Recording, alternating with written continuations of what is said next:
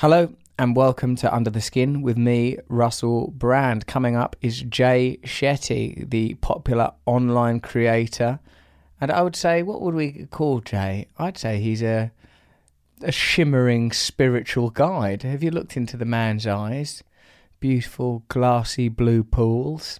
Uh, he's a friend of mine, and his Instagram account is full of spiritual insight, glory, and wonder but you'll learn a lot more about him, his former life as a monk, in a minute. Remember, in just a few weeks, Under the Skin will be on the Luminary platform, which is a subscription model. Check out my videos in which I describe and explain why we have made this decision to work with Luminary, an excellent platform hosting some wonderful content such as Lena Dunham, Trevor Noah, Karamo, who I like very much. We've got some great guests coming up. Hollywood movie stars, I'm going to call them. Ben Stiller, he's going to come on. Jim Carrey, that's going to be great. I'd like Oprah Winfrey to come on if you don't mind. And who else would we like? Eckhart Tolle, Deepak Chopra. There's lots of people to come on. You tell us who you want on, we'll get them. We're going to be in America for a few months, so you let us know about that. Thanks for your comments about us working with Luminary and uh, thank you for keeping us informed about your feelings. Now, remember, I'm going to be doing some live shows in Los Angeles, so watch out for my social media. I'll be talking to you about that. Go to the YouTube channel to watch some of these spiritual videos where I talk about, well, concepts such as gambling or gratitude and just give you the benefit of stuff I reckon might be true off the top of my head. Now, to tell you the truth, I've worked on nothing but dealing with my own madness for many, many a long year. So uh, watch those. You can go to the my YouTube channel. What's that called? Even the YouTube channel. Russell Brand, complicated stuff. and uh, you can follow me, can't you, on all my social media? True Russell Brand on uh, Instagram, at Rusty Rockets on Twitter. We should probably align all these platforms um, and use the hashtag under the skin if you want to talk about this podcast. Hey, last week it was the lovely Douglas Rushkoff, media commentator, uh, student of postmodernity and post-structuralism, and uh, I would say a man with great warmth and wisdom and some wonderful ideas. But don't take my word for it. Not when Connor Turland at Connoropoulos said, "Worth every minute of your time." This conversation moments brought me close to tears and feeling closer to myself and to all of you. Thanks at Rushkoff and at Rusty Rockets. Nice, thanks, mate. Rasmus Slatis, aka at Rabison Go, listening to Rusty Rockets and the always brilliant Douglas Rushkoff in an overpacked, delayed train somewhere between Copenhagen and Stockholm. People just travelling around Scandinavia, living their lives, hoping to make it to the ferry to Helsinki. How? Look at what's he doing? This guy, Rasmus. Rasmus, sit still. Stop going to Scandinavian capitals. The levels of inspiration and gratitude, gratitude. I mean, look, all right, I mispronounced the word. I'm so sorry. I'm not perfect. Okay? If you want a perfect podcast, you're going to have to go to some perfect dimensions within the limitlessness of, you know, the infinite multiverse and find a perfect podcast. Or you could listen to Philosophize This. I love that. Know, my new favourite. Is he going to come on the podcast? The bloke off that? I'd like him to. Um, and uh, yeah, the level uh, Rasmus continues while trekking across Scandinavia. The levels of inspiration and gratitude know no limits. Beautiful. I believe in Team Human. Jal Pickanon. First time I hear this Douglas guy. What a genius, and at the same time, such a warm hearted guy. Loved it. I like that. There's a certain aggression and oomph in Jail Pickanon's uh, compliment. Sean Fletcher, this is undoubtedly one of the best under the skin episodes yet. Thank you both. Well, I really enjoyed it and I learned a great deal from it. Next week, there's a bloody good one with Wendy Mandy, spiritual healer, soothsayer, and interdimensional traveler. That'll be next week. But now, let's go to the conversation with me and the beautiful Jay Shetty. I've been on Jay's podcast. Jay's been on mine. It's a podcast transactional universe we live in now. If you've not got my book Mentors yet, or if you've not listened to it as an Audible book, no, audio book, possibly on Audible, uh, then you should. If you've not seen Rebirth on Netflix, you can check that out.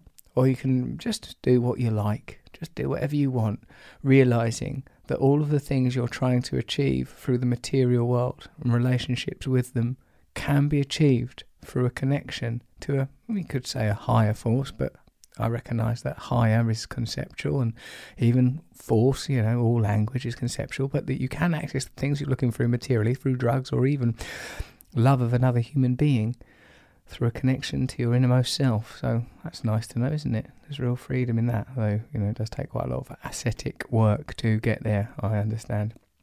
But enough of all that. Let's talk to Jay Shetty on Under the Skin.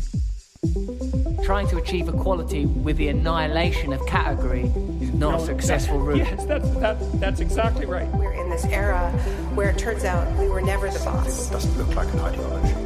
What's beneath the surface of people we admire, of the ideas that define our time, the history we are told? Welcome to Russell Brand. Under the Skin. Welcome to Under the Skin, Jay Shetty. Jay and I have been friends for a long while now. Many of you will already be familiar with Jay because of his excellent motivational and developmental videos on Facebook and YouTube. Jay, thanks for coming on Under the Skin to talk with us. Well, no, Russell, thank you for having me here. I'm grateful to be with you. Good. I'm, I always enjoy your company. Now, the last what was I had a wonderful experience. I'm good friends with the uh, American actor, film star, writer Jason Segel, and recently he sent me a video uh, that said, "Check this out!" Right, and uh, it was your video uh, where it's the guys in the airport sharing the cookies. Will you talk us through the narrative of that video, just uh, so people that have not seen this video get a, a, a flavour of what it's about? Yes, absolutely. And I had no idea that he had seen it. So that makes Oh, me... yeah, he was well into it. I mean, it's one of those things he sent to me. Now, it's interesting for me when I'm friends with somebody and then people, you know, independently send me. I've obviously known about you and your stuff for a while now, but like Jason sent me that and I was like, oh, wow, everything's starting to connect, I felt. Yeah, yeah, that's awesome. I'm really happy to hear that. So, yeah, that video was me looking at how we instantly judge or create impressions on something without thought. So we're so used to in our life having instant judgment, defining a moment and giving it a label, good or bad, in the moment. And I thought, how do I present a concept to the world where we can laugh at ourselves and realize that sometimes our instant judgment or our instant labeling processor isn't always correct? Yeah. How do we how do we get that? So this script or narrative that I shared in this video is around a gentleman who goes to buy these cookies because he feels like having a few cookies because his flight's delayed. And he sits down to eat these cookies. And the gentleman opposite him, where you're sitting right now, starts to take cookies out as well. And he's thinking, how's this guy? And the guy looks a little rugged. He looks a little scruffy. He doesn't look put together. So naturally, all of our biases, our unconscious biases, start coming up and stemming up. And we start thinking, oh, he looks a little shady. Or maybe he doesn't have money. That's why he's taking my cookies. And we have this impression of I, me, and mine. These are my cookies. How can he take them? Only to realize when he leaves that your cookie box was in your bag and that gentleman was sharing his cookies with you. And then this person has this epiphany or this moment of realizing how quick he was to judge, but how wrong he was. And I think all of us in different ways have different moments in our life where whether we misjudged a person the first time we met them, or we misjudged someone because of the first thing they said to us, or we had a friend that now is our best friend, but our first impression was, oh, they're a loser. And all of a sudden now we think they're amazing. And even if it isn't a self contained story, as in your rather lovely modern parable of the airport cookies, it may be that in time you would learn, oh no, this person did like even say the guy had been taking the cookies and they were the protagonist's cookies maybe in the future you would learn things about a person that would make that entirely acceptable. Absolutely. kind of well everything that everyone does kind of makes sense when you know enough about them kind of idea. Totally. Jason sent me that. He really enjoyed it. Obviously and i got a, a kick out of it and then we joked for ages about why are these two grown ass men sat in the airport eating cookies? Four or five cookies each. Like, I mean, my, I cut myself off at three cookies. That's it. Anyone that's having more than that, you're going back for more cookies. I, I think it came from my addiction to chocolate. Clearly. Yeah, I think that was me That's what you were projecting my expressing. yeah. That's my- what's coming out yeah. through that. How did you come up with the idea for to present uh, your idea of acceptance and challenging your own biases and tendency to judge through this simple motif of the mistake around the cookies? How did you come up with that idea? Yeah, so all of my videos are based on three key elements. So every one of my videos is based on a scientific piece of research or a study. So sometimes I'll read a study and it will share a fascinating fascinating point about human behavior, the human mind and how we make decisions. And I remember at the time and this was a while ago before I made the video, but I read a study which was talking about how we like to judge and label every moment and every event in our life. So we say things like I'm having a bad day Right. and you might have just had a bad minute, but you said you had a bad day, or you say I've got, I'm having a bad year when actually you mm. just had a bad month. Mm. And so we have this ability, and it's a high high volume frequency in our lives, where we're always judging moments, days, etc. So that's where that study planted the seed in my mind.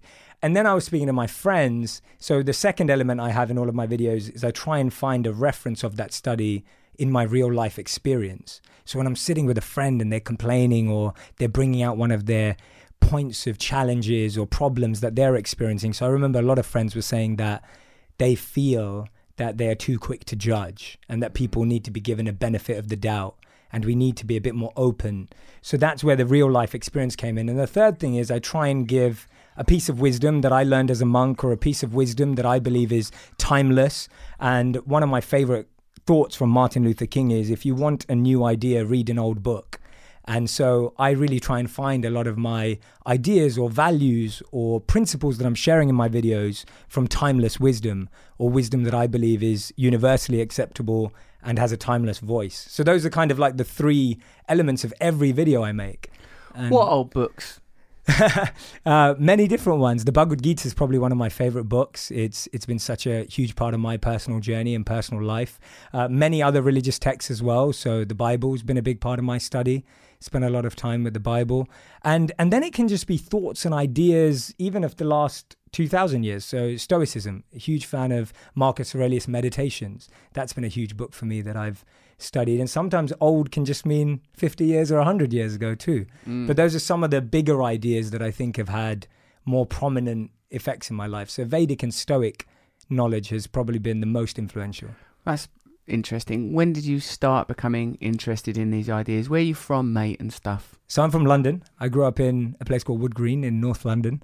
And my my background's very much my parents practice certain religious rituals, but not religious in the overall sense. I grew up eating meat and Hindus or what? Hindus. Yeah, my parents my parents are from a Hindu background. but they Hindu do religion. eat meat and stuff. So Yeah, not anymore. They used to. They used to. So I grew up in a, in a meeting household and in Wood Green, In Wood eating Green. meat. yeah, in eating meat. Yeah, and then and just You're basically animals. I was basically an animal in Wood Green. Yeah, and then yeah, growing up growing up as a typical North Londoner and not really having any interest in anything apart from money, the opposite sex, and and and, ha- and pleasure. I guess not even happiness, just pleasure. But mm. then I really started to get fascinated in my teens. My father became very spiritual when I was 10 years old, and I actually saw that as very weird because Why did he do that? I think he went through, now when I look back on hindsight, he went through his sort of like midlife crisis journey search at the age of 40, where he was married, had two kids, had a decent job in the city, but didn't feel satisfied and didn't feel fulfilled.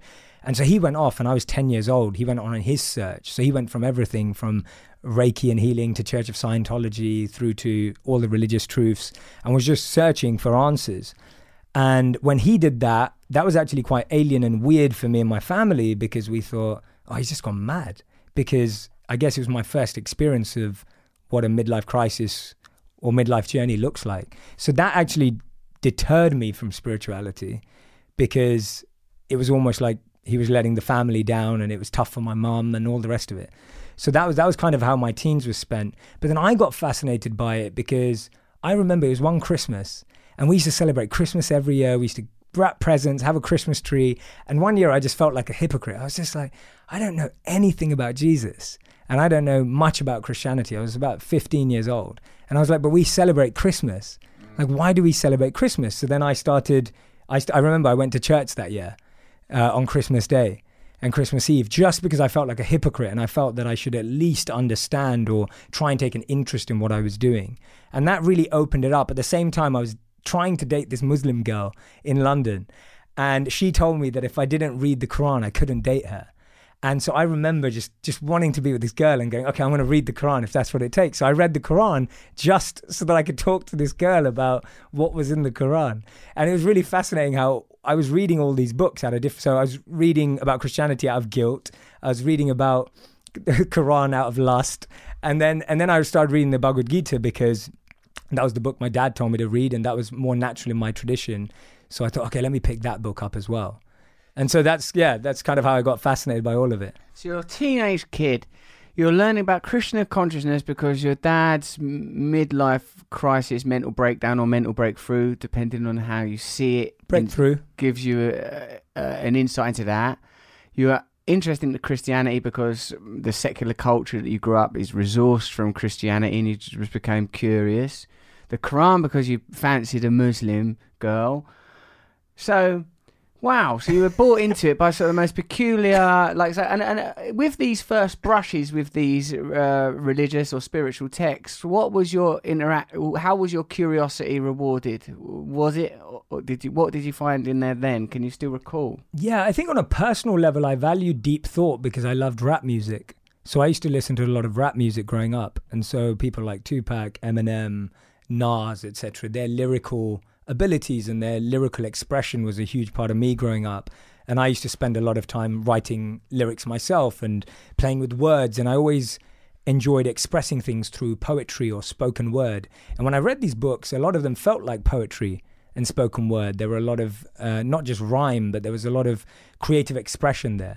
So I almost was very interested or intrigued because of the way the philosophy was being communicated. But I wouldn't say I was looking for it or seeking or any of that sort. I was just like, oh, this is impressive. This is interesting thought. Maybe I can apply it in my music or maybe I can use it here. It was mm. less about the search for knowledge or wisdom. It was more about, oh, this could be cool to talk about here or this would be interesting to extract from. And when did it begin to change? When did your attitude towards uh, theological texts or great uh, uh, spiritual works change from a kind of utilitarian curiosity that it could be magpied into a hold on a minute, there's something in here that's going to alter me?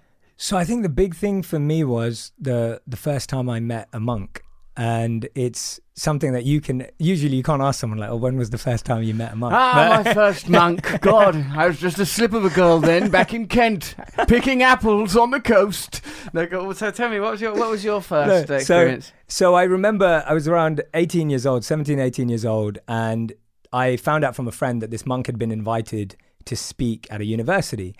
And I was pretty uninterested to go. I didn't wasn't really fascinated by it. And I actually remember saying to my friend, as long as we go out afterwards, I'll turn up to the event. So if we go to a bar As afterwards. usual, Yeah. dragged even to to the feet of a monk by lust. Yeah, literally. And so he said, Yeah, I promise you. And he was getting into spirituality and interested by these things. So I went along and I was captivated. Who was it? So this man's name is Gauranga Das. He lives in India. He's I think you might have met him at the Eco Village. So he built the Eco Village. Ah. So you might have met him when you went there. in Mumbai, In the, Mumbai. the Krishna Consciousness Eco Village, where it's like 100% carbon footprint free. They grow their own fruit, fruit and veg Yeah. using, let's face it, human poo. like, uh, like it's uh, there's animals there. They're growing plants. Fragrant flowers. It's and- sort of amazing place. It's sort of beautiful, isn't it? You're It like, is. I expect you're like me, thinking, what systems could we replicate in order to save the world? Absolutely. And, and that seems like one. So you met what's it, So I met him. His so name again? Gauranga. So so he came to he was speaking and just just to put it in context for everyone listening, this man is Indian. He has a strong Indian accent. He's not necessarily externally attractive to the kind of person I'd be attracted to. At that time I was attracted to Tupac. Yeah, exactly. And women. Right. And rags to riches stories. I loved celebrities and Mm. and people who'd made money. Like that's who I looked up to. People who'd gone from nothing to something. Mm. And then I'm here listening to this man wearing robes and I'm totally captivated. I'm just like, wow, he's so fascinating. And the reason that he was fascinating is because he was talking about selfless service.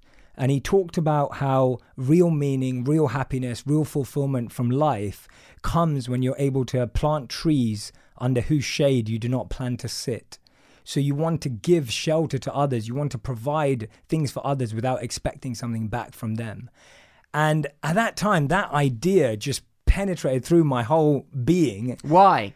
Why, when it's directly contradictory to your experience up to that point, why is this message relevant? So I think two things. One thing is I was looking for a thrill in my teens, and that's when I was getting involved in all sorts of wrong ideas, wrong activities, or wrong in the sense of things that we wouldn't recommend or want our children to What do get you mean, involved drugs, in. sex, But- fighting? totally, yeah, all of that violence, um, petty theft, all that kind of stuff. And I wasn't doing it because I wanted stuff.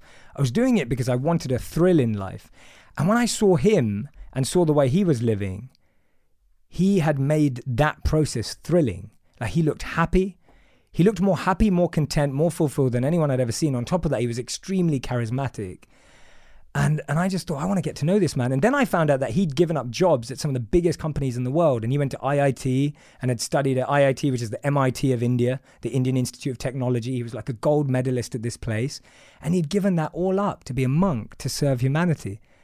And I thought, wow, that's that's unbelievable because he's given up everything that everyone that I know is chasing, but he's happy and he's found meaning and he's found that fulfillment that I feel is just emanating from who he is. So it was the first time in my life where I'd gone from not looking up to someone who went from nothing to something, but someone who'd gone from something to nothing.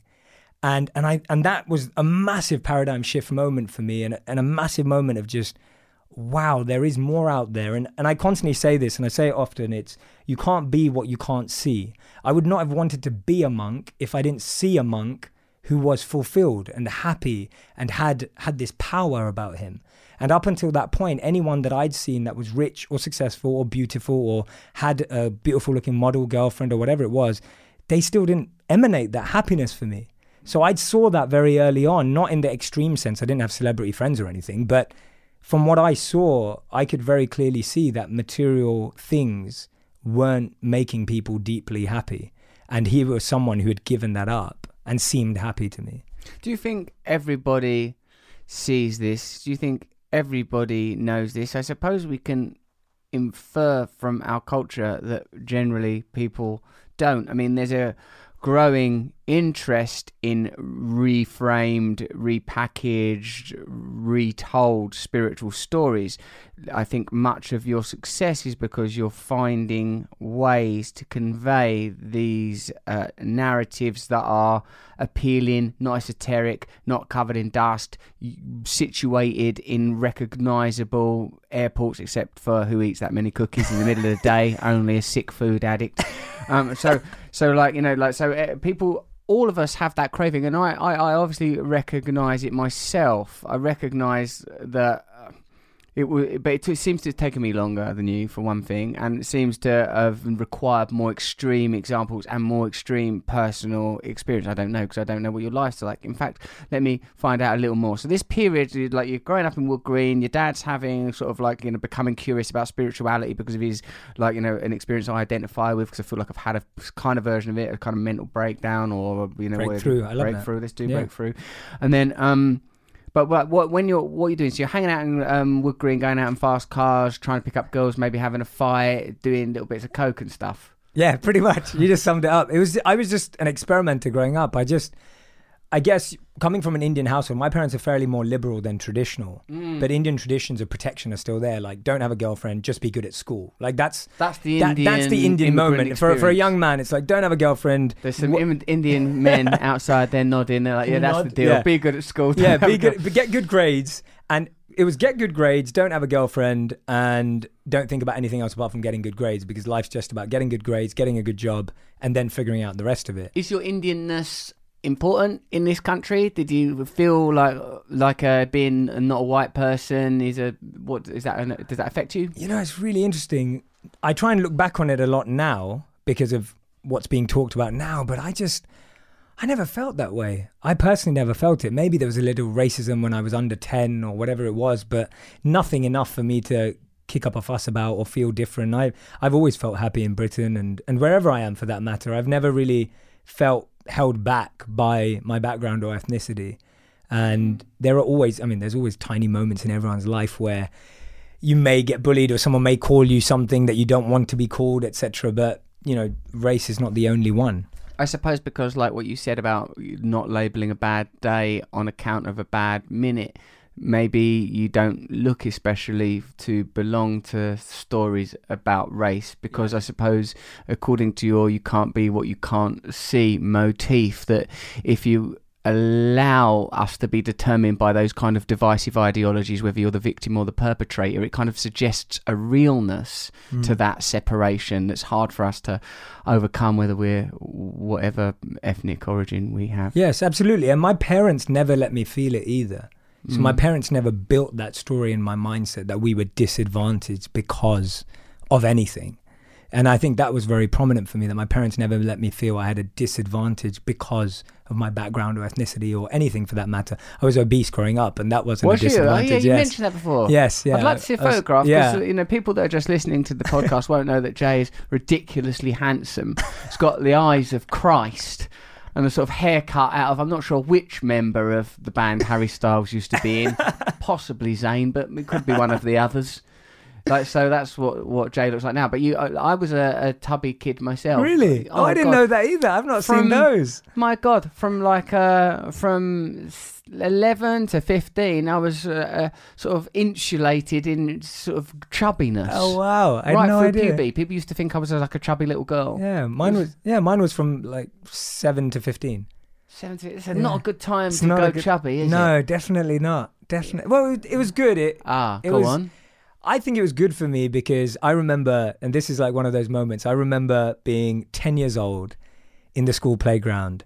The cutest girl at school had just found out that I fancied her, like every other guy at school liked her. And I remember a group of girls standing behind me in the playground, just taking the mick out of me and taking the fun out of me, saying, Oh, how can Jay think that he could be with her because he's so ugly and fat and all the rest of it? and and and I look back at that and I'm so happy it happened because I think it's it's let me be more compassionate, let me be more empathetic, it's let me not be egotistical. It's it's it's humbled me and made me more grateful and realize how much hard work it is being any different any way that we are. Mm. And so more accepting of reality. So I'm not upset about it at all. It's something that I think helped me. But at the time, you felt ashamed and diminished and worthless. I, I, yeah, I did. Not because of my weight, just because of, of how I was hearing that and how I was being treated. So, Mm. yeah, definitely, naturally. It's interesting to try and find a, an identity from that point, and I think natural to try to cultivate something that feels distinct from it. Isn't it? If you're like a fat little kid, you think, "I think I'd like to be glamorous now." Yeah, yeah, pretty much, pretty much. And I think my thing was music. I really enjoyed music, and so that was my outlet, and that's what I used to profess as to who I was, etc., and define my identity through. And yet, you some point during this, uh, the keen-eared listeners will have noted that you become a monk all of a sudden. So presumably, this is after your experience with is it Yeah, Gauranga? yes, yes, yes. Um, like this. So what happens, mate? So I ended up getting so enamored by him that I ended up spending then all my holidays from university with him living in India as a monk. So I would do my university term and then half my summer would be spent interning at a corporate organization. So I'd be going out to bars and steakhouses after work and being in a corporate environment. And then for the rest of the summer holiday, spending it living as a monk in India with him because I was so fascinated by what he'd learned. And so I, I always describe it as almost like my first time I tested both the worlds against each other of of living a very materially fruitful life versus a very spiritual life. And you know, I was I was and I still am, but same person with the same desires. But I was testing. I, I really wanted to see whether what he practiced worked and would it work for someone like me. And a lot of people around me were just like, Jay, you're not a monk. Like, why are you doing this? Like, why are you wasting time being spiritual? But I was just like, look, if he has something that I don't know about yet, I need to mm. experience it and test it out. I'm writing about mentorship, uh, um, like now that book is out, and I talk about the point of mentorship is that you see through others something that you can't quite understand, that you can't, that you're not going to realize in yourself unless they sort of show you where it is, that they can hold something for you that you yourself can't hold. So, obviously, this man is what the first mentor you had, the first guru. Yeah, I feel he was like the first male role model I had as well. Mm. Like someone that I really looked up to and thought, oh wow, this this man knows what he's doing, and his demeanor and his charisma and his communication and everything that he'd developed became a big part of the identity that I felt fascinated by. Sometimes when I feel like I meet someone that's all holy in that, Yes. I don't feel like I can be blunt about. Listen, I'm thinking about sex the whole time. I'm Yeah. looking at porn. Yeah. I like you know. I don't feel like I can be that candid. Right. Did you feel that you could be? I could with him because I feel like he wasn't he wasn't like the old wise sage. He was still when I met him. So now he's what forty to forty five. So when I met him thirteen years ago, he was like thirty years old, 33, He's 30. like a young guy. So he's fairly young and he dedicated his life since he was 21, 22 when he finished at university. So he'd been doing it for like 10, 12, 15 years already by the age of 33 or whatever he was when I met him. So he was still accessible and he was also very real and he was also just much more accessible in that way. I think if it was someone who was 60 or 70, then I would have felt a lot more uncomfortable. Yeah, when people see, I mean, it's, I'm fascinated by, you know, by people that have assumed a religious identity. Not that we don't all assume identity, not even Yeah. me in my sort of casual clothes I'm wearing now. It's a type of identity. I, Yes. I recognize that. But like, you know, when, like, you know, both of us, we share a, an important friend, uh, Radhanath Swami, who's been on this podcast, who's a great uh, teacher and mentor, also in the Krishna consciousness movement, which I'm guessing is what your father got into. Is that right? Is Yes, that, that yeah, was your absolutely. first. So what you were going down back to Bhaktivedanta Manor and hooking up with all that, and Yeah. the Krishna consciousness movement. If you've heard of it, it probably because George Harrison was into it, the Beatles were into it uh, as a whole for a while, and uh, like George Harrison's like sort of stayed a devotee for um, all of his life. And it sort of looks like it's near, kind of, I guess, it's where you're from, Watford, and it's, a sort of a big sort of spiritualist movement in this country and around the world. So that was like, that's your, is that still, do you resist defining yourself by particular religious tradition because you feel like it prevents other people from having access to what you're saying? Yeah, I, I personally also having become a I feel like I've become even more of a seeker since being involved.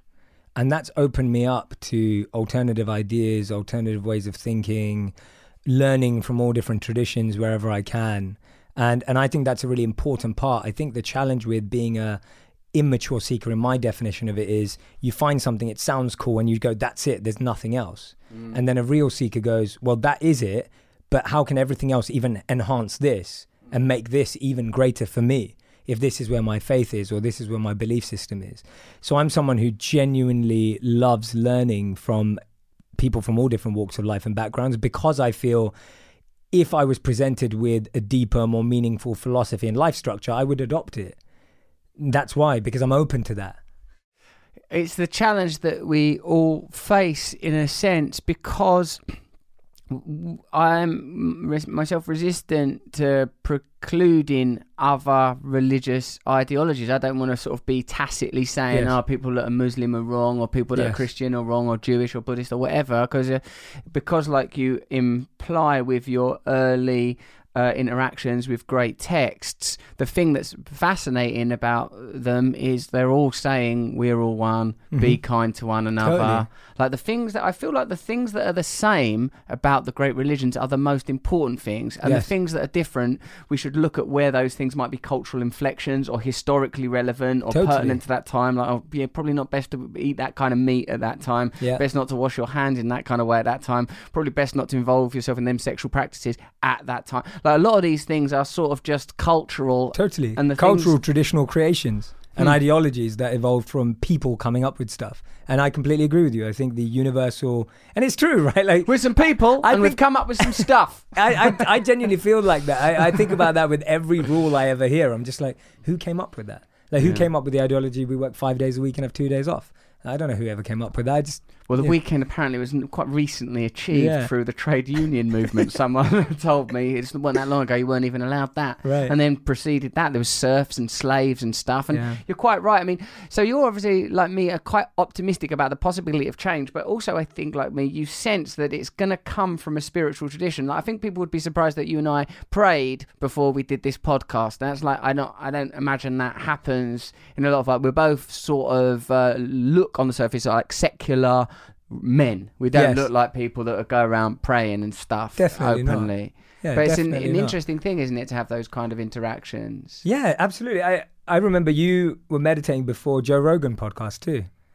When I saw that video, Ah. and and I saw you do that. I remember Joe Rogan asking you why you know why you did that and what you were doing, and I was just I just think that we are trying to intention intentionally and consciously do the activities we are, and I think being limited by what you wear or how you dress and defining yourself in a certain category, if that's going to alienate people or make what you're saying less accessible, and also just being ourselves, I think, I think any sorts of dress or any sort of whether it be yeah dress or appearance or any of that if it's taking you away from who you actually are and how you like expressing yourself then then that kind of contradicts being able to be authentic and being Mm. real so that i feel more authentic wearing this than i did wearing my robes when i was a monk I've, Did I've- you have a shaved head? When yes you i did monk? i did i did the You first got time pictures of it? i do Well, we met like that. i do we? yeah the first time we ever met you I were had- monked up. Yes. Yeah, the first time. But I have two pictures because everyone always asks me, "Did you document your journey?" And I'm like, "Well, we didn't take selfies when we were monks,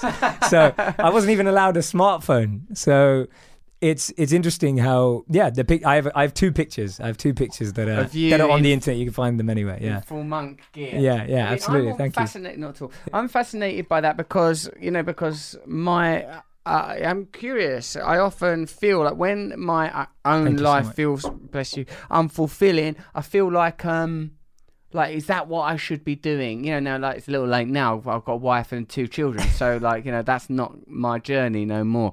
But like uh, you know, because hedonism hasn't worked, because excess hasn't worked, I feel like Mm. uh, and like because the people I aspire to uh, and I'm attracted to are mostly people Mm. that have become like lived what would be considered extreme spiritual lives in the context of our time, but probably aren't extreme spiritual lives, given that the reality of all of us is we spend all our time in our bloody head thinking, worrying, getting anxious, being making judgments, afraid. And if you don't make dealing with that your priority, then it don't matter if you've got a nice car or nothing. You're not going to enjoy it anyway. Even more simple things like that, like going on a walk. I go on walks and I'm not even looking at anything. I, I, oh, there's a tree. I'm just like worrying or thinking about. I'll probably look some porn when I get in. You know, like I'm not like present for the walk. Hmm. You know. So like, okay, let's get back to your deal, mate. Now, like, well, some of the other times we've been talking, like, let's get down to some nuts and bolts. Your practice now. You don't swear. That's pretty yes. cool. Yeah. I'm Don't, impressed. with- I haven't sworn since I was 16 or something like that. Why? Well, I really believe that everything we say, uh, that beautiful thought from Gandhi where he said that when what you think, what you say, and what you do are in line, then you'll experience harmony. And and I've really taken that to heart, and it's it's this powerful spiritual principle, and it really means What a you lot to think, me. what you say. Say and what you do are aligned. Mm. And so for me, any form of language, any form of your emotional vocabulary is building your mental reality.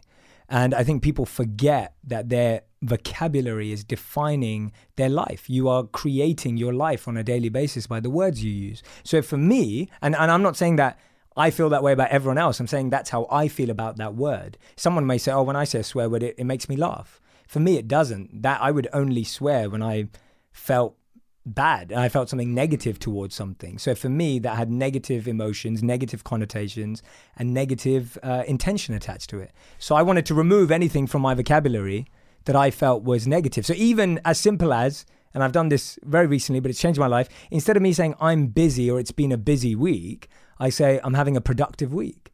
And I feel different when I go to bed just by that simple change. I go to bed thinking, yeah, I've had a really productive day today, rather than going, God, I had a busy day today.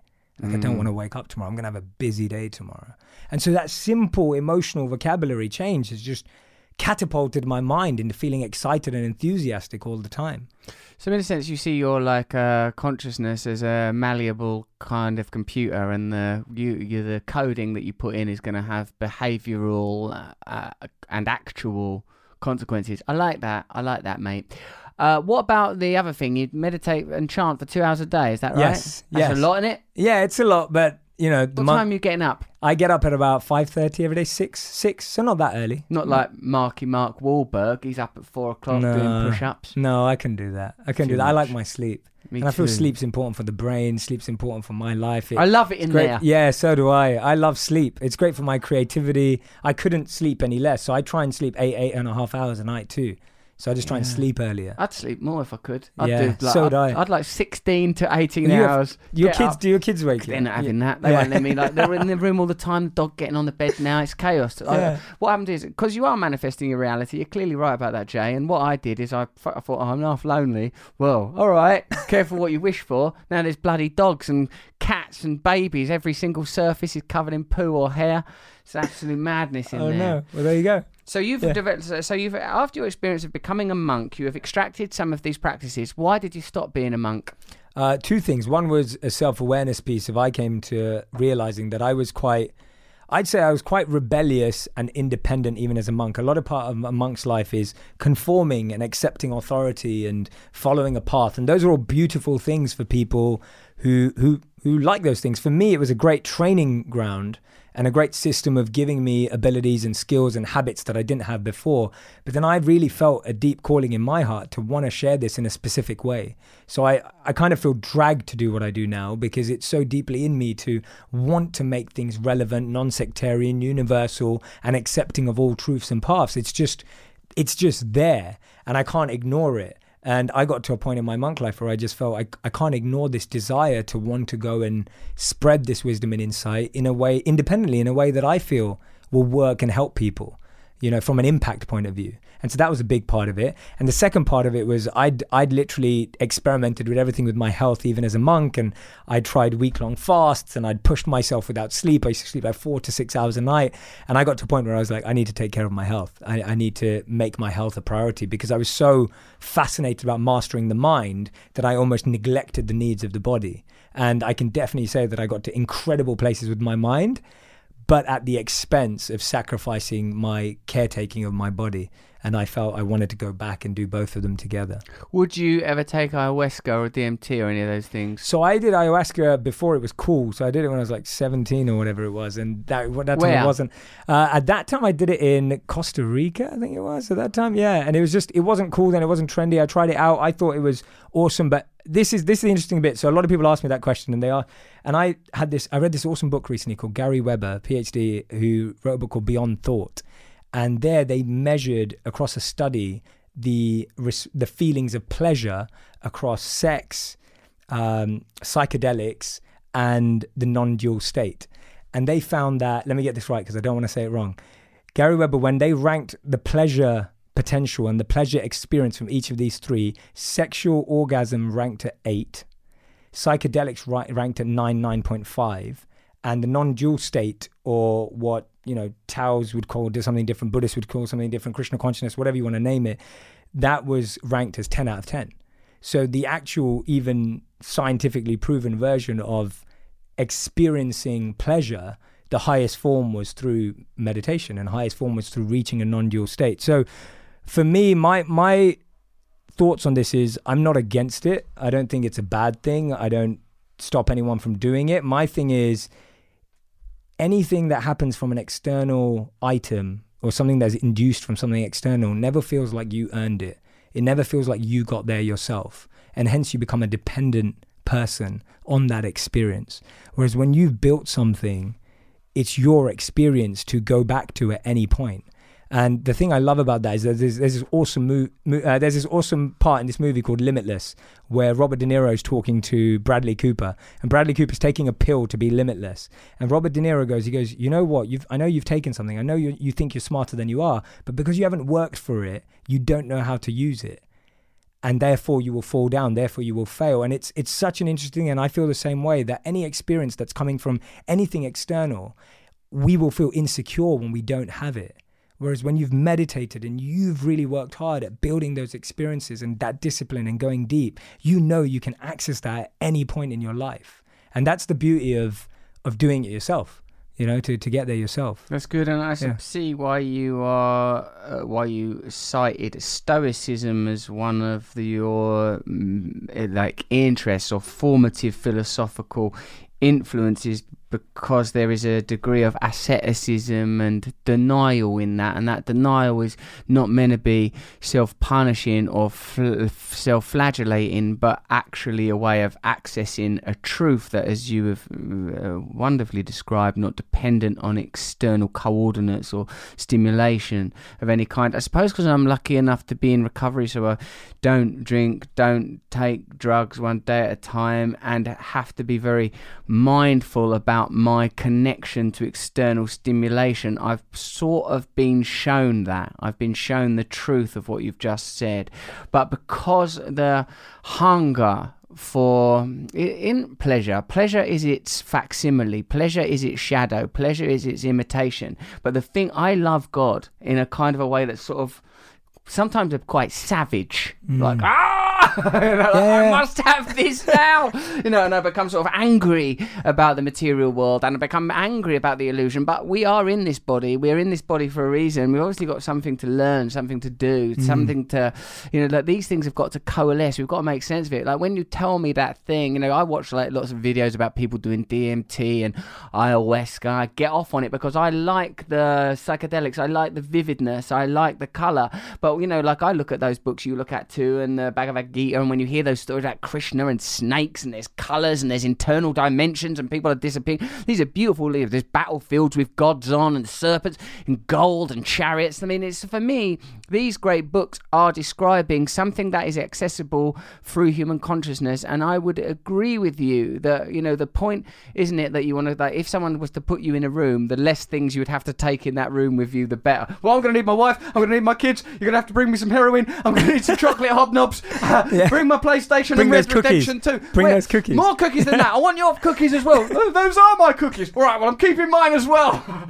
Yeah, it's true, and and and that's you know I, I'm so glad that it, it makes me feel as much as I love to have challenging thought and alternative opinions in my life too. I don't love being around people who all agree with me, but sitting with you here, having had very different experiences in life, coming from very different backgrounds, but to come to somewhat of the same thoughts and ideas or aligned at least, it, it gives me great confidence and and it makes me feel extremely happy because I feel like I try my best to second guess, question myself, really dive deeper into these truths. And what you said about being alone is really interesting because this one of my favorite studies. I have to mention it because it aligns so well with what you said. They they asked a group of people if they would if they could pay them any amount to give themselves an electric shock, would they do it? These people said no. These people were then put into a room for 15 minutes and said, you can either be alone with your thoughts for 15 minutes or give yourselves an electric shock.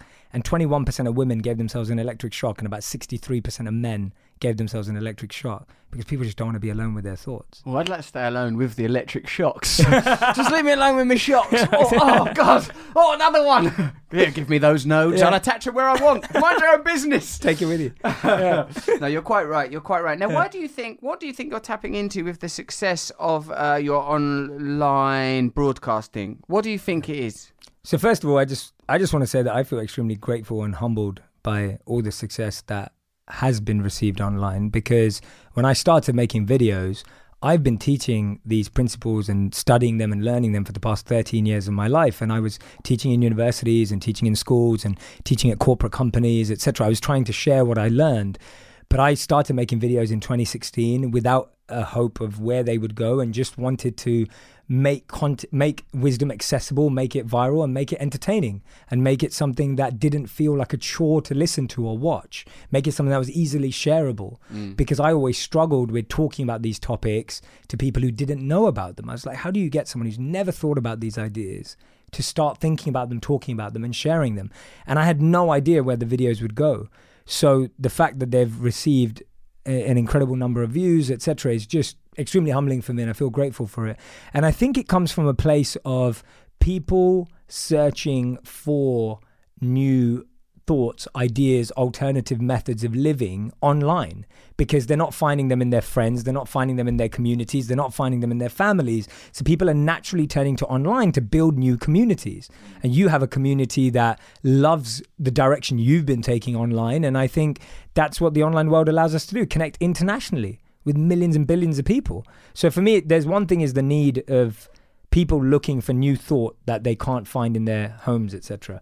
The the second thing I believe is that we live in a culture where you literally see the same thing everywhere. So you look at a newsstand, there's a news there's a headline. You go onto the news website, there's a headline. You hmm. turn on the news, it's the same headline. And I think people are tired of just finding the same things being broadcasted to them in different ways everywhere. And sometimes you can pick up a paper or even read a website for three days and it's exactly the same story, just been spun in four different ways. I think people aren't you know, people aren't getting any satisfaction or fulfillment from just reading negative news or news, and they're looking for other answers. What do you think about politics? So my take on politics is just it's and and actually I, I can't quote who, but I met a very interesting man recently, extremely political his whole life, been very successful in writing the speeches of some of the greatest politicians, had an amazing dinner with him, and he said to me that he doesn't feel and it and it beats him up inside, he doesn't feel that politics is going to bring about the changes that humanity needs. And he thinks it's going to come from spirituality, which for me was huge because this man is a politician through and through. And so for me, politics is is somewhere where I don't really feel confident and comfortable to talk too much because I don't feel well versed in it. It's not my area of expertise. It's not my area of genius, but it's but it is a space that I feel that people need to stand up for their beliefs. People need more integrity in what they believe in and and, and follow up on what they're sharing. But in terms of how it affects people, that's the part that worries me the most. That mm. ultimately just picking out a few tweets and turning that into news, in my opinion, that isn't news. That's that's just getting fascinated with a you know with a with a little piece of uh, distraction. It was always assumed that like the uh, kind of content that people wanted online was a kind of a reflection of what's happening more broadly in the commercial and broadcasting realm, like you know, fast things that lead to uh, titillating or stimulating content around celebrity or sex or whatever. And of course, that's true because that is an aspect of you know who we are, so it'll be reflected in any medium. But also, people are interested in going deeper. Um, I feel like w- what you said there about spirituality and politics is true because, in a way, the the sense for me is that politics is, as we understand it now, and it's a very broad subject. It's almost sort of laughed at myself saying, "What do you think about politics?" Because it's such a sort of big question. Do you like Yeah. politics? Do you like colours? Um, but like, uh, but what I feel is is that politics is tied to a kind of like you know sort of ideas such as nationhood, ethnicity, power, economics, all of which are kind of what the truths of them are concealed. Like when you said just there that you'll read the same story repackaged, it feels to me that what's happening, whether deliberately or otherwise, the options and alternatives that we're being presented with within the framework. Take, for example, the some of the most binary issues that define the, literally our time right now: Brexit, Trump, ethno nationalism, the rise of the right. Like these things are. I feel like, well, why just this or that? Why just this or that? Neither Yeah. of these views represent what I want. Totally. Uh, this Yeah. is neither of these things are saying, oh, oneness, kindness, love. You're sort of told that those things are all wishy-washy claptrap that don't belong in the world. But people actually now, it's we're starting to intuit and indeed experience that no, actually, that's the most important stuff. Yeah, absolutely. And and I think the answer is in the paradoxes. I don't think the answer is in the blacks and whites. There's so much more grey, and it's harder to explore grey. And that's why we struggle. That's why we try and make it so separate and distinct and divided because it's it's easier to process for the human mind. We love boxes and separation, mm. and same with countries and cities and towns and football and sports. And then you know I know we both like football, but even that kind of the dividing element of it of putting everything in a box allows us to assimilate it better, but it doesn't necessarily create the best experience. You're right, I think, Jay, and perhaps it's to do with what you said before about language and the kind of language you use with yourself. That you have to make a decision of whether to say I've had a productive day or I've had a busy day. You or know, a hectic day, or right how you sort of view your own life you mm-hmm. know like, and so so systems uh, are kind of necessary, Necessary. for human beings to function in the world. So something as simple as a football match with eleven members on each team for ninety minutes, God, I most got. All right, I can understand that. I, I get it. Um, now, mate, where do you see your evolving role? I want to talk to you about your intentions. I want to talk to you about your personal life, and do you see it as a separate thing that you protect? So you're married No. and stuff. Yeah, you're married. precious about that. no, I can talk about. It. Your wife it. looks a bit like you, don't she? Yeah, we get What that all the time. Vain, No. the pair of you. Well- vain people well, we marrying themselves. There- there- I remember seeing on, on Channel 4 a show ages ago. I can't remember. I literally cannot remember. But it, it talked about how people end up marrying people who look like themselves because we're so obsessed with ourselves. And Something about this hairy guy I like. literally and, and so anyway yeah my my wife's incredible she's she's amazing we we met around five years ago we got married two years ago Where and what was Uh, it like? so we met in london we met in london she actually used to come to a lot of my sessions that i used to teach on meditation and philosophy and so it was awesome that she was interested very much keen on on learning more she's now officially a better meditator than i am she wakes up earlier than me she she Mm. meditates better than me longer than me she's uh she's Are you chanting or you, what type? Tell me what type of meditation are you doing? So I do everything from breath work, visualization, and mantra. Those are my three key practices. So how do you talk me through that two hours? Yeah, sure. So breath work for me is really about resyncing. What's the proper word for that? Vipa. Na- Vip- Vipassana? Uh-huh. Yeah. So yeah, for me, it's for me breath work's really important because I really feel that we experience one of two things. We're either experiencing our mind ahead of our body. So everyone's had that experience where their mind's racing and the body's like, "Ugh, I'm just tired. Put me back in bed." Or we experience the other extreme, which is the mind's feeling really tired and the body's having to rush around. So the mind's like, oh, give me a break. But the body's like, no, but I need to do this and this. And so for me, breath work really realigns my mind and my body in the morning and brings it back together. Because when I wake up, I can be really creative sometimes, be like, oh my God, I've got a million ideas of videos I want to make. And I'm like, no, look, just calm down. The body's not ready yet you know, or you wake up and if you do, which I've I really avoid now, but if you do look at your phone first thing, got all these messages coming in, your mind has to go from zero to 100 miles per hour in two seconds, literally like the fastest car in the world, and the body's just like, oh look, just give me a break, I just woke up. And so for me, Vipassana and breath work just allows me to align my body and mind. So that's why I do it. So what? You just follow the breath? So what I do is I count and I count my breath inwards and outwards to be at the same time. So if you're ever feeling like your mind or body are ahead of each other, if you breathe in for the same amount of time as you breathe out and count the numbers in your head and visualize Well, like for them. five or something. Yeah, four is usually the number that we can do. If you can, when you practice more, you'll do seven and maybe do 11. But most of us can't even breathe in because we're shallow breathers. So being able to breathe in for a count of four and breathe out, we can do it now if you want. Yeah, I'm doing it.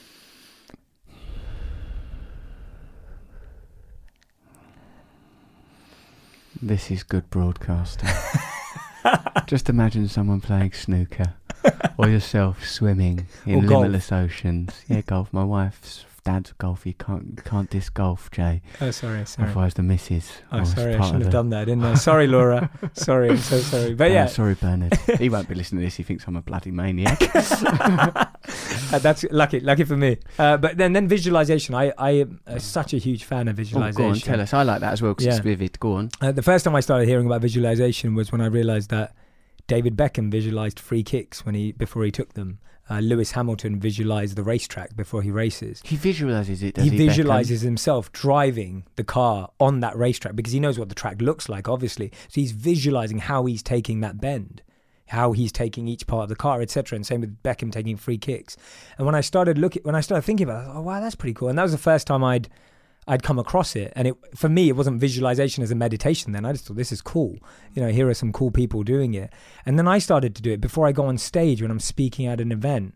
I'll visualize myself walking onto stage. I'll visualize myself saying the first thing. So whenever I'm doing something that's pressureful or anything that I feel I feel stressed towards, I visualize myself doing it the way I want to first, which almost reduces the experience when you actually go out there because you've lived that life once. The next time you walk out there, you've taken away the stress and the anxiety. Even if it wasn't a performance thing or a high level thing, such as Lewis Hamilton, would you recommend it? Say you have to have a conversation with someone. Totally. If you've got to have a conversation with someone that's really challenging, observe and visualize A, yourself saying what you need to say, visualize yourself in their seat, listening to you, and then visualize yourself as an observer too. Is this what you're doing in the morning? You're doing No, four of this breath, and then you got to visualize the whole day. No, no, It'll be bedtime. Visualizing something. and I sit here doing nothing, No. so pretending. Breathwork takes breathwork takes like four minutes, eight Four minutes minutes. Yeah, uh-huh. that. breathwork's not long. It's it's a super short part of the process. Cool. Well, that just gets you in alignment. Totally. That helps me just my because when I meditate, otherwise on mantra, my mind just goes everywhere because I've mm. got so many ideas, and then I know what my to do list is, etc. We all have that, and that's what I feel is people's biggest struggle with meditation, is that you need something to prepare you before you meditate. It's like when you cook, you need to first chop the vegetables and gather all the stuff before you chuck it in a pan. You're right. Right, right, I'm writing that No, down. as sorry, well. you know what I mean. Don't just tip it all in the pan. That's why my casseroles are ridiculous. So you Yeah. put, you lay out the ingredients, you chop and you weigh, and I uh, even in, in either sense, and then so you do four minutes of the breathing. Yeah. Then what are you doing in your visualization? Is it bespoke depending on what yeah, day it depends on the day. Yeah, it depends on the day. Sometimes I'll I'll take that out. Do you not it- like to trust our Lord? Like I sometimes just go, like sometimes I go, Lord, this is you, mate, because I don't know what's going to happen here. Yeah. but I do that quite a I lot. I do that. I do that on the day at the moment when I feel it. Of course I do. I 100% do that. But I do feel that it's my responsibility to get my intentions right. And so one of my biggest visualizations that I do do in the morning is I so I believe that good intentions in our life are seeds and bad intentions are weeds. And so what I seeds and weeds seeds system. and weeds. And every good. single day See what I why he's getting the followers. he's going to get the likes with the seeds and weeds. every That's, that's very Snoop. it's very Snoop. Yeah. Yeah. So Okay. different, different Yeah. seeds and Yeah, different yeah, weeds. Different seeds. Yeah, yeah, absolutely, absolutely. Yeah, I, I like that. Yeah, Thanks, mate. Go on. yeah. Uh, no, so I was saying. So what I do is I reflect on my intentions visually every day, and I think about how many deals am I taking just because they make me money, or how many videos am I making just because they get me views, or how much stuff am I doing just for the vanity, or just for the fame or success, or what I think is is going to be good for me, like financially, economic, like how the how the default mind is set up to think about security as opposed to love and compassion and wanting to change the world and wanting to make a different place. And I'm constantly battling with the two. So what I'll do every day is I'll reflect on my intentions. I'll reflect on the deals I've just signed. I'll reflect on uh, things I'm being offered, and I'll literally look at each offer, deal, whatever it is, each item of thought, and I'll say, is that a seed or a weed? And if it's a weed, I'll pluck it out. I'll literally visualize myself plucking it out of the, the garden of my mind and pulling it out and taking it out. And if it's a seed, then I'll water it. And I'll say, okay, I want that to grow because I am doing that for the right intention. And that practice has really helped me. What is your barometer by which you? I love this seed Yeah. weed system. Right. I like it. It should be a game show. Uh, like, it'd be good, wouldn't it? It'd be a good game show. If like, you could look in people's people on. minds, if you could project people's minds into a We're going to have to rely on them to be honest. Yeah, Or That's perhaps we bring back the electric shock. lie detectors, Oi, tell the truth. shock. That was a weed. No, it's a seed. All right, it was a weed. Um, like, but so I, I like that. That's really good. Yeah. But what is the barometer Yeah. for evaluating, Jay? So for me, I usually write down each option that I have in life. And I think we all have different options in life. And then I'll place a word above it that feels like the right emotion. So either it can be fame. I could be doing something just because of ego and fame. I could be doing something out of love. I could be doing something for money and stability. I could be doing something for uh, for inspiration and passion. So I try and define why it's defining that why, that intention behind it. Like, why would I take that extra flight off to Singapore? Oh, because I'm going to make X amount of money, right? Like, and, and, and literally, when you look at your life Weed. like that, yeah, or like, yeah, there you go. And and then I'd be like, okay, that's a weed. Now, can I transform it into a seed? Is there a way for me to make it more intentional, purposeful, and conscious? If I can, that's amazing. I'll do that. But if I can't, I, I need to stop taking things like that into my life. And now I understand for anyone listening, there are times in our life where money has to be the motivator because we need security, we need stability. But when you do it intentionally, at least then you don't expect that thing to bring you the greatest happiness because you know what purpose it's serving in your life. So I know a lot of people who'd love to quit their jobs and live their passion.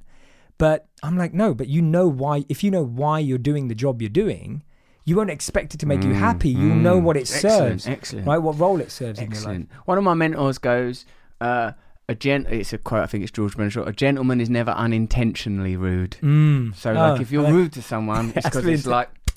I needed to, I needed to slay you. And like, other than that, you are not rude to people. But there may be times, as you say, you know, Yeah. Mm, this is. I see Amma once, like uh, she was doing that, uh, sort of, I guess, kirtan. It Oh, right. was, uh, it was at her thing. I- Amma the hugging saint, Yes, yes. as Jay has just gestured, in case you don't know. Uh, like uh, she, I was at her kirtan. It was New Year's Eve. There's thousands and thousands of people there. Amma's going in and out of Kali states of consciousness. Her eyes are going white. It's intense and mental. She's like a, a, a mentor of mine and all.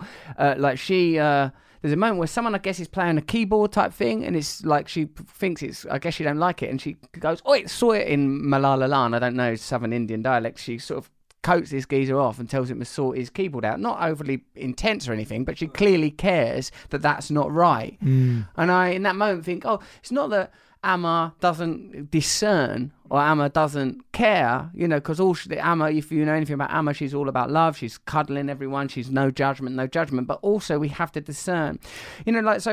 You're a young man. You know, our intentions are what? Our intentions are, I suppose, to that we do we not want to facilitate the creation of systems that mean that more people will have the options and choices and freedoms that we are working towards, communities based on these ideals, the replication of these systems. If so, how do we uh, make room for the various traditions and backgrounds and beliefs that people might want to join us from?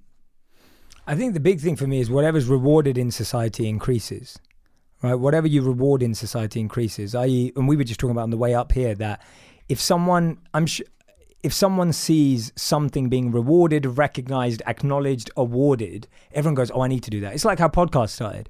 Everyone saw podcasts working for one or two people, and everyone went, "Oh, I need to do a podcast." And the intention was just, "Oh, it seems to work." It wasn't the intent. I'm not saying everyone who started a podcast feels that way, but I'm just saying a high number of things start because someone sees someone doing something successful, being rewarded, recognized, maybe winning an award, and goes, "Oh, I need to jump on that bandwagon." Mm. When actually, if you took a step back and said, "Well," what's my deeper intention than just wanting to be one of the pack? Weed!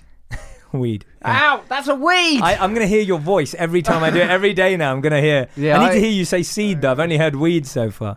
God, well, keep working, Jay, because them, like, because them seeds, I don't give them out Yeah. willy nilly. It's amazing Yeah. I'm not swearing just out of respect for your no, system. but you can. What no, about but that? You, no, but you can. I've never. Even I've- though I like swear, no, but I took it on before because you can't. Because say, for example, N word, it's gone. P word, gone. You know, you've got to take the ideas of the people. You know what I mean? I appreciate that, but you know, I don't also judge. That's definitely Not one of that my I was biggest- going around N worded, P worded. like, by the way, all right. I am from Essex, but you know we're not all the same. In fact, Yeah. no one's like that in Essex. So um, all right, so Yeah. like, so I think- you I think- recognise your intention in starting a podcast or whatever. So how are we So going what to I'm use saying is, that to I think develop better systems? I think it's reward what we reward. I think what we reward needs to change. So in in an organization, what's rewarded is like if someone, for example, if in an let's take an organization, it's smaller, it's easier to understand than looking at the whole planet. So if we look at an organization, if you reward people who work 18 hours a day, guess what? You're going to have a lot of people trying to work 18 hours a day and end up burnt out, depressed with mental health, right? Like that's just going to happen until you reward someone else or a different individual, a different group, teamwork mentality, you don't change the mentality of the majority of people that will just follow. And so that's the biggest thing. And it's a very easy starting point. I like that you are resourcing a lot of your wisdom from scientific study. You've got a degree in behavioralism, haven't you? Yeah, I loved I loved uh, behavior science and the mind growing up. That was my biggest fascination. How do you deploy that in your work now as a, a spiritual teacher? I think for me, it's I've always looked for the parallels between what I learned through spiritual traditions or ancient timeless wisdom and modern science. Like that's always been my fascination because I don't think they're contradictory. I actually think they're very much aligned. And I've only found that over and over and over again. There's a great book by a British author who actually writes for The Guardian. He wrote a book called Rethink. I interviewed him a couple of years back by Steven Poole, and his book literally talks about how every new idea we had, we actually came up with it a long time ago, and how nothing is truly new. And so it's it's fascinating to see. He talks about how like driverless cars was an idea 300 years ago, but it was just that our technology now has caught up with our imagination. But our imagination has always been extremely high. Our creativity has always been extremely high. It's just technology has now caught up with it. So so that intersection, which is what obviously we call singularity. But for me, it's more about how if we look for the patterns, we'll find them. And, and and something as basic as today, everyone's touting, be grateful when you wake up, be grateful in the morning, gratitude. And it's beautiful. I love it. When you look at that scientifically, it makes sense. There's tons of studies that show gratitude is better for you. It lowers your stress and it improves your happiness and meaning. I remember when I when I trained as a monk, one of the first things we did was we were told to wake up and be grateful to Mother Earth for everything she was going to provide us for the day.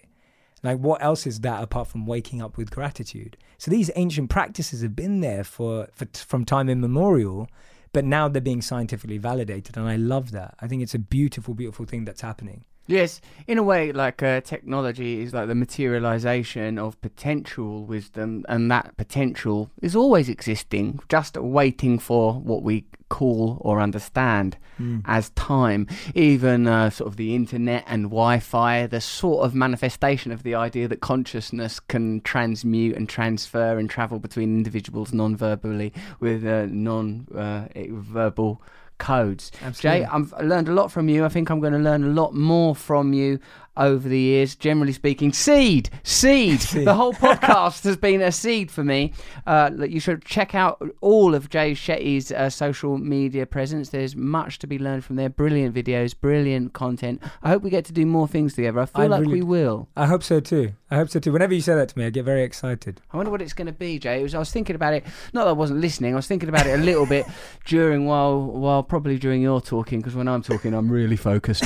seed, seed. Um, but uh, yeah, perhaps we need to think of something where we can collude and collaborate with some people to create some content that's mm, you know sort of mutually beneficial. But we have to make sure that it's coming from exactly the right place and being communicated in exactly the right way. Absolutely. Well, this is why I love what you do as well because my focus has always been how do we make education, what insight, wisdom, philosophy has always seen very education. How do you make education entertaining?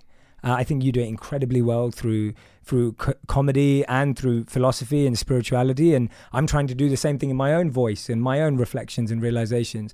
And I really believe that if we can create more content for mainstream media, for t- for TV, for production companies, etc., that really is based on intention and consciousness, but is highly entertaining. That will change the world quicker than any course, any program, any weekend immersion retreat, because more people will always watch television and entertainment and Netflix than they will pick up a book.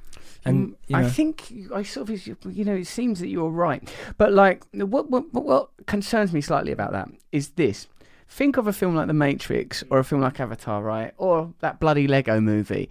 Could like think of those three amazing films and how like how much more clear could could you imagine a film making it more clear than The Matrix? You're asleep, your energy's being used as a battery. Yeah. Wake up, get out of the illusion. The Yeah. machines are trying to turn you into a machine. Or Avatar, the the material world you can occupy. You are a different kind of consciousness occupying a body, but we have to return to nature. Or that Lego movie, there is a greater consciousness outside of your apparent understanding of the world. I mean, they've done it in the most perfect, accessible, populist ways. And what do we do? We eat some popcorn, we go home. You know, so like I feel that we've got to force people to do as I say.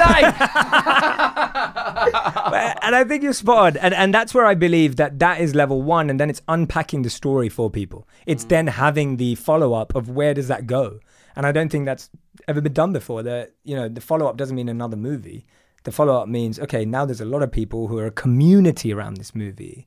How do we help that community unpack and live all of this stuff that they've just learned? But anyway, we'll figure it out. I I haven't got it all figured out. I'm trying to figure it out. We'll figure it out. Hopefully, what day is it? No, sorry, it's what is this? The podcast generally It's comes out on a Saturday, so we, we, if we can have it done by next Friday, yeah. Okay. seed. Yeah, we'll put it up on the board outside Nice with one. chalk. Yeah, let's get that up there. We'll chalk that up. Revolution starts sort of about tea time. I love it. But thank you, Russ. I'm so grateful, honestly, for you speaking to me and being here. And yeah, thank you so much. We will do more. I feel Yeah. the same gratitude. Cheers, mate. Yeah, thank you, Nice Russ. one. Thank you. I hope you enjoyed Jay Shetty. He's a, a beautiful fella, uh, an interesting man, and I care for him very much. Now, remember, let me know what you thought of it. Go Instagram, look up True Russell Brand, and go, yeah, I liked that, Russell. And look at some pictures of my dog and me looking cute as buttons, the pair of us. Or you can tweet me at Rusty Rockets with uh, the hashtag Under the Skin. Go on the YouTube channel, look at some of those spiritual. What do we call them? Should we just call them spiritual jabs, little spiritual hits, little spiritual shots? What was that thing I'm going to start called? Tribe. And what's this new thing I'm going to call myself? Rude Guru. Am I doing all these things really? Starting a thing called Tribe, where we teach people to set up their own tribes, and then at a critical point go, we are no longer paying into your systems, we're no longer paying taxes or mortgages. Collapse the international financial system, and well, that, well I mean, it's going to get tricky at that point. Next week, Wendy Mandy, Wendy Mandy. You're going to love listening to Wendy Mandy. She's a next level spiritualist and healer and shaman talking about. She talks about psychedelics somewhat, but she doesn't fetishize psychedelics. She talks primarily about the inner connection that can be achieved through spiritual techniques. So, I mean, you'll like that. Uh, it says here subscribe to the podcast, but I mean you can if you want, but also go to Luminary and subscribe to that because that's where Under the Skin will be after two or three. I think we've got three more episodes, and then we're moving on to Luminary. If you want, also check out old ones we've done. Fearne Cotton, amazing person. Lawrence Scott with three T's on this bit of paper, shocking. Lawrence Scott, Simon Amstell from season one. The Gracie Brothers, Jiu Jitsu Masters, season one. Anyway, we love you, and I'm doing some more show, live shows in Los Angeles. So, uh, and also, I think there's a few tickets left for Slough on Monday. So, pop to russellbrand.com and snap them up. My latest book, Mentors, is available as an audiobook on Kindle or in a hardback, hard as a rock, the back of it is. And check out Rebirth. I love you enormously. I'm tremendously grateful for your time and attention. There are so many things you could be doing, there are so many things you are going to do. Thank you for your time.